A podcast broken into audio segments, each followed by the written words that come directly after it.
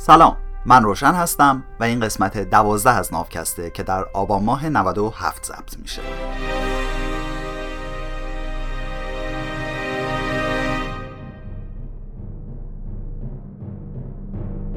چیزی که اینجا میشنوین ترجمه من از کتاب سیپینز یا انسان خردمند نوشته یووال هراری هست که از روی نسخه انگلیسی کتاب با یه سری توضیحات جانبی و بدون لطمه به محتوای کتاب به شما ارائه می‌کنم. تو قسمت قبل انقلاب کشاورزی رخ داد و شنیدیم که این انقلاب بنا به نظر برخی از محققین فریبی بیش نبود. تو این قسمت هم ادامه همون بحث رو میریم ببینیم به کجا می‌رسیم. این قسمت تله مجلل ظهور و گسترش کشاورزی مسئله ای بود که به تدریج و در طول صده ها و هزاره ها رخ داد. یه دسته از هوموسیپین هایی که کارشون جمع کردن قارچ و دونه های مغزدار یا شکار کردن گوزن و خرگوش بود یه شبه که نیومدن تو روستا یک جانشین بشن. زمین شخم بزنن گندم بکارن و سطل سطل از رودخونه آب بیارن. این تغییر پله پله پیش رفت که تو هر پله یه تغییر کوچیک تو زندگی روزمرهشون پیش می اومد حدود هفتاد هزار سال پیش هوموسیپین ها رسیدن به خاورمیانه و تا پنجاه هزار سال بعدش هم بدون کشاورزی رشد و نمو کردن. منابع طبیعی که تو منطقه بود برای این جمعیت کافی بود. موقع وفور نعمت چند تا بچه بیشتر می آوردن و تو شرایط قحطی چند تا بچه کمتر. آدما مثل خیلی از پستاندارا برای کمک به تنظیم جمعیتشون یه سری سازوکارهای هورمونی و ژنتیکی دارن. وقتی اوضاع زمونه خوبه زنا زودتر بالغ میشن و احتمال بارداریشون هم یه مقدار بیشتره. وقتی هم که اوضاع برمیگرده و خراب میشه بلوغ دیرتر اتفاق میفته و احتمال بارداری میاد پایین. علاوه بر این کنترل جمعیت که به طور طبیعی اتفاق میافتاد یه سری سازوکارهای اجتماعی و فرهنگی هم اضافه شد. نوزادا و اطفال باری بودن رو دوش دورگردای چادر نشین که توجه زیادی رو میطلبیدن و کند حرکت می‌کردن. پس مردم سعی می‌کردن تا اونجا که بشه یه فاصله سه تا چهار ساله بین بچه هاشون بندازن. می‌دونین که شیر دادن تمام وقت احتمال بارداری رو به شدت میاره پایین زنا هم با همین روش و شیر دادن بچه ها تا سنین بالاتر بارداریشون رو عقب مینداختن روش های دیگه هم مثل پرهیز کامل یا موقتی جنسی بود که احتمالا تحت تاثیر تابوهای فرهنگی انجام می‌شد. سخت جنین و گاهی کشتن نوزادا هم از همین روش ها بود. اگرچه مردم تو این هزاره های طولانی گهگاه از دونه های گندم هم میخوردن اما این بخش کمی از رژیم غذاییشون رو تشکیل می‌داد. حدود 18 هزار سال پیش آخرین عصر یخبندان بولوارش رو بست تا دورانی از گرمایش زمین سراغمون بیاد. با بالا رفتن دمای هوا ریزش بارون هم بالا رفت. این آب و هوای جدید بهترین شرایط برای نشو و نمای گندم و بقیه غلات خاورمیانه بود. خب مردم هم بیشتر از گندم استفاده کردن و ناخواسته به رشد و گسترشش دامن زدن. غلات وحشی رو که نمی‌شد همینجوری خورد. واسه همین اونایی که این دونه ها رو جمع می‌کردن برشون میگردوندن به اقامتگاه های موقتیشون تا قربال کنن آسیاب کنن و بعد بپزنشون. دونه های گندم هم ریزن هم تعدادشون زیاده. بالاخره بعضی از این دونه ها تو این رفت و آمدا میریختن رو زمین و گم و گور می‌شدن. با گذشت زمان خوشه های گندم بیشتر و بیشتری توی این مسیرها و اطراف اقامتگاهاشون رشد کرد. سوزوندن جنگلا و بیشه ها هم به گندم کمک کرد. آتیشی که مردم را مینداختن درختها و درخچه ها را از بین می برد تا گندم و بقیه علفا دسترسی اختصاصی به خورشید، آب و مواد مغذی پیدا کنند. جاهایی که گندم منحصرا زیاد می‌شد، فراوونی شکار و منابع دیگه غذایی هم بود گروه ها و قبایل می‌تونستن یواش یواش زندگی کوچنشینی رو کنار بذارن و برن سراغ اقامتگاه های فصلی یا حتی دائمی.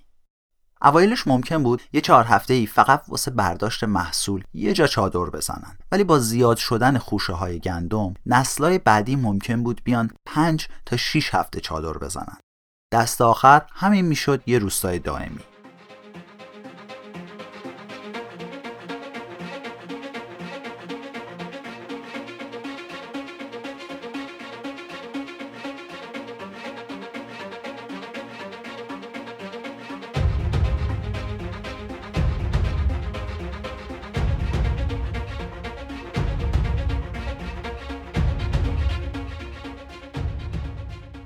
شواهدی از این دست اقامتگاه ها جا به جای خاورمیانه پیدا شده به خصوص تو منطقه شام که محل رشد تمدن نتوفیان از 14500 تا 10500 سال پیش بود.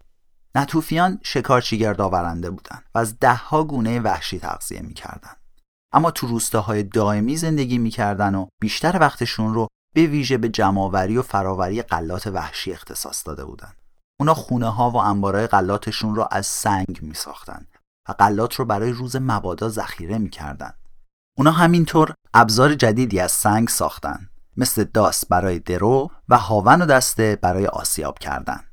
نسلای بعدی نتوفیان علاوه بر برداشت و فراوری قلات با روش های دقیقتر و ماهرانه تری شروع به کاشت قلات کردن. اونا یاد گرفتن که موقع برداشت قلات وحشی یه بخشی از محصول رو بذارن کنار تا فصل بعد رو زمیناشون بکارن و فهمیدن اگه به جای شلخته پخش کردن دونه ها روی زمین اونا رو عمیقتر تو زمین بکارن نتیجه بهتری می‌گیرن. پس مشغول بیل زدن و شخم زدن زمین شدن. کم کم دست به کار شدن تا زمینا رو وجین آبیاری و تقویت بکنن و از محصول هم در برابر انگل ها محافظت بکنن. هرچی که زمان بیشتری برای کاشت قلات میذاشتن وقت کمتری برای شکار و جمعآوری گونه های وحشی میموند. اینجوری بود که اینا کشاورز شدن. بین زنی که گندم وحشی جمع می‌کرد و زنی که گندم اهلی میکاشت هیچ مرز مشخصی وجود نداره و خب خیلی سخته که بگیم این گذار تعیین کننده به کشاورزی کی اتفاق افتاد اما می‌دونیم که 10500 سال پیش روستاهای دائمی مثل عریها همه جای خاورمیانه وجود داشتند که ساکنینشون بیشتر وقتشون رو به کاشت یه تعداد معدودی از گونه های اهلی میگذروندن. نقل مکان به روستاهای دائمی و افزایش ذخیره غذا جمعیت شروع به رشد کرد. با پشت سرگذاشتن زندگی کوچنشینی زنها دیگه می‌تونستن سالی یه بچه بیارن. می‌شد بچه ها رو زودتر از شیر گرفت و بهشون ترکیبی از شیر و غلات مثل حریره داد. همینا می‌شدن کمک دست بقیه و می‌رفتن رو زمینای کشاورزی که به شدت محتاج نیروی کار بودن. بعدش همین نیروی اضافه مازاد غذای تولید شده رو هم زود می‌خورد و تموم می‌کرد.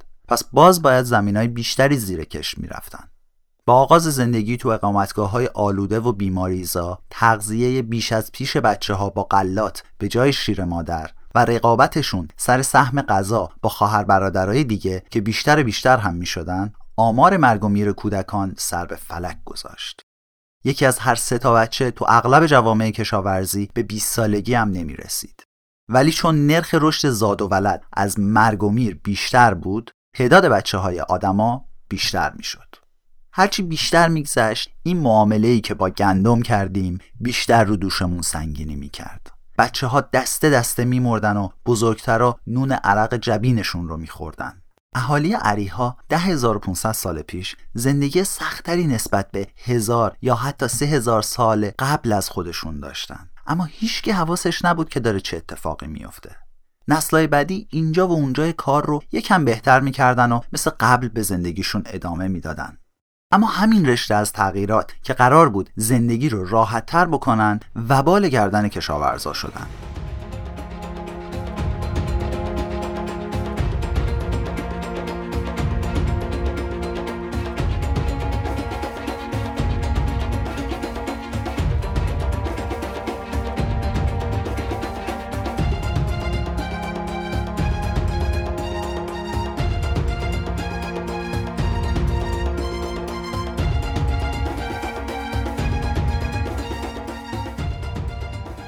به نظرتون چرا این حساب کتابات درست از آب در نیامد؟ به همون دلیلی که بقیه حساب کتابات تو طول تاریخ اشتباه از آب در اومدن. مردم قدرت درک عواقب تصمیماتشون رو نداشتن. هر وقت که می اومدن یه مقدار بیشتر کار بکنن مثلا به جای ریختن دونه ها روی زمین می‌رفتن یه بیلی هم به زمین می‌زدن با خودشون می‌گفتن آره باید بیشتر کار کنیم اما عجب محصولی بده. عوضش لازم نیست نگران خوش سالی باشیم. بچه هامون هم دیگه لازم نیست گشنه بخوابن. خب به نظر منطقی می اومد برنامه این بود که هرچی بیشتر کار کنی بیشتر گیرت میاد. زندگیت هم بهتر میشه. بخش اول برنامه خیلی خوب و روون پیش رفت مردم واقعا به سختی کار می‌کردن. اما حواسشون به این نبود که زیاد شدن بچه ها یعنی گندم اضافه هم باید بین آدمای بیشتری تقسیم می‌شد. تازه نمی‌دونستن که هرچی به بچه کمتر شیر مادر بدی و بیشتر حریرجات بخورونی سیستم ایمنی بدنشون ضعیفتر میشه. به علاوه از اینکه این اقامتگاه های دائمی بستر کاملا مناسبی برای بیماری های مصری بودن هم خبر نداشتن. اونا قدرت پیشبینی این رو نداشتن که اتکای روزافزون به فقط یه منبع غذایی اونا رو بیشتر در معرض تهدیدات خشکسالی قرار می‌داد. حتی تصورش رو هم نمی‌کردن که تو سالهای پرمحصول هم انبارای غذاشون می‌تونست دزدا و دشمنا رو وسوسه کنه. بعد اینا مجبور بشن تا دیوار بسازن و روش کشیک بدن. خب پس چرا وقتی هیچی طبق برنامه پیش نرفت آدما بیخیال کشاورزی نشدن؟ یه بخشیش به خاطر این بود که این تغییرها چند نسل طول کشیده بود تا خورد خورد رو هم جمع بشن و جامعه رو تغییر بدن. جوری که دیگه کسی یادش نبود که اصلا زندگی جور دیگه ای بوده. بخش دیگهش هم به خاطر رشد جمعیت بود که همه پلای پشت سرمون رو خراب کرد. حالا که با استفاده از گاواهن جمعیت روستا زیاد شده بود کدوم ده نفری رو میشه پیدا کرد تا داوطلبانه گشنگی بکشن که بقیه برگردن به زندگی خوب و خوش گذشته؟ راه برگشتی نبود. ما در دام مانده بودیم و سیاد رفته بوده. دنبال یه زندگی آسون بودن نتیجه جز دردسر و مشقت فراوان نداشت و تازه آخرین باری هم نبود که این اتفاق میافتاد. امروز ما هنوز هم همین اشتباه رو تکرار می‌کنیم. بچههایی که تازه فارغ و تحصیل میشن فکر می‌کنن که باید برن سراغ شرکت های بزرگ و پرمشغله و کارهای پرمسئولیت. چرا؟ چون برنامهشون اینه که زیاد کار بکنن خوب پول در بیارن که تو سی و پنج سالگی بازنشسته بشن و برن دنبال چیزی که واقعا دوست دارن. خودتون خوب می‌دونین که وقتی می‌رسن به 35 سالگی رفتن زیر کلی قرض و وام مسکن و بچه ها رو هم باید هر روز ببرن مدرسه خونه هم که باید از مرکز شهر کلی فاصله بگیرن تا گیرشون بیاد. تو همچین شرایطی کم کمش دو تا هم ماشین واسه هر خونه ای لازمه. یه حسی هم بهشون میگه که اگه یه سفری و شرابی چیزی نباشه که دیگه زندگی ارزششو نداره. شما چند تا از این بچه ها دورو براتون هست؟ اینا چیکار باید بکنن؟ برگردن برن سر زمین؟ نه که نمیشه. اینا هر روز بیشتر بیشتر کار می‌کنن و به برده بودنشون ادامه میدن.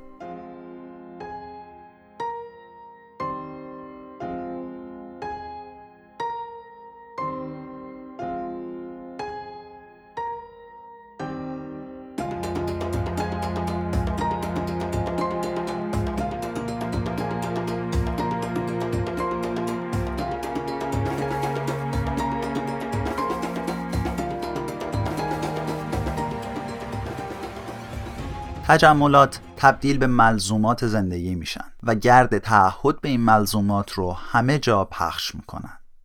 این یکی از معدود قوانین طلایی تاریخه. مردم تا به یکی از این تجملات عادت می‌کنن دیگه براشون عادی میشه.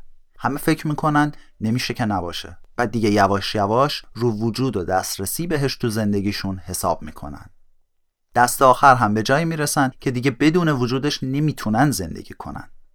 بیاین یه مثال از همین رو تو دور زمانی خودمون ببینیم توی این چند ده سال گذشته برای اینکه وقت بیشتری برای خودمون داشته باشیم کلی وسیله اختراع کردیم که قرار بود استرس زندگی ما رو کم بکنن مثل ماشین لباسشویی، جارو برقی، ماشین ظرفشویی، تلفن، موبایل، کامپیوتر و ایمیل.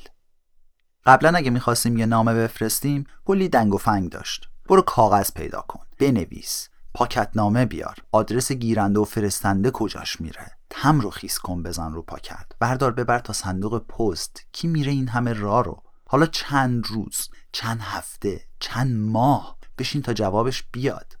الان تقی ایمیل می‌زنی واسه اون سر دنیا. اگه آنلاین بمونی یه دقیقه بعد جوابش میاد. حالا این تلگرام و امثال هم که بماند. خب انصافا هم زحمت کمتر زمان کمتری می‌بره. ولی بگو ببینم استرس زندگی چقدر کمتر شده؟ متاسفانه هیچی کمتر نشده.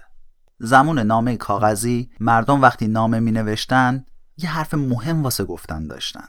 به جای اینکه اولین چیزی رو که به مغزشون خطور می‌کرد بنویسن مزه مزهش می‌کردن با دقت بهش فکر می‌کردن ببینن چی می‌خوام بگن جمله ها رو چجوری ببندن. در عوض انتظار داشتن تا جوابی هم که می‌گیرن همینقدر روش فکر شده باشه.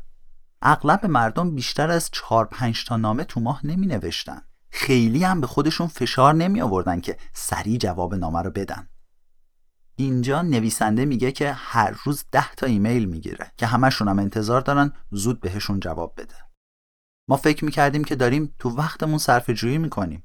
حالا برعکس افتادیم رو دور تند زندگی که سرعتش ده برابر قبل و روزامون رو آشفته تر و مضطربتر کرده. بعضی وقتا هم یکی پیدا میشه میگه من نمی‌خوام اصلا ایمیل داشته باشم. باید کیو ببینم؟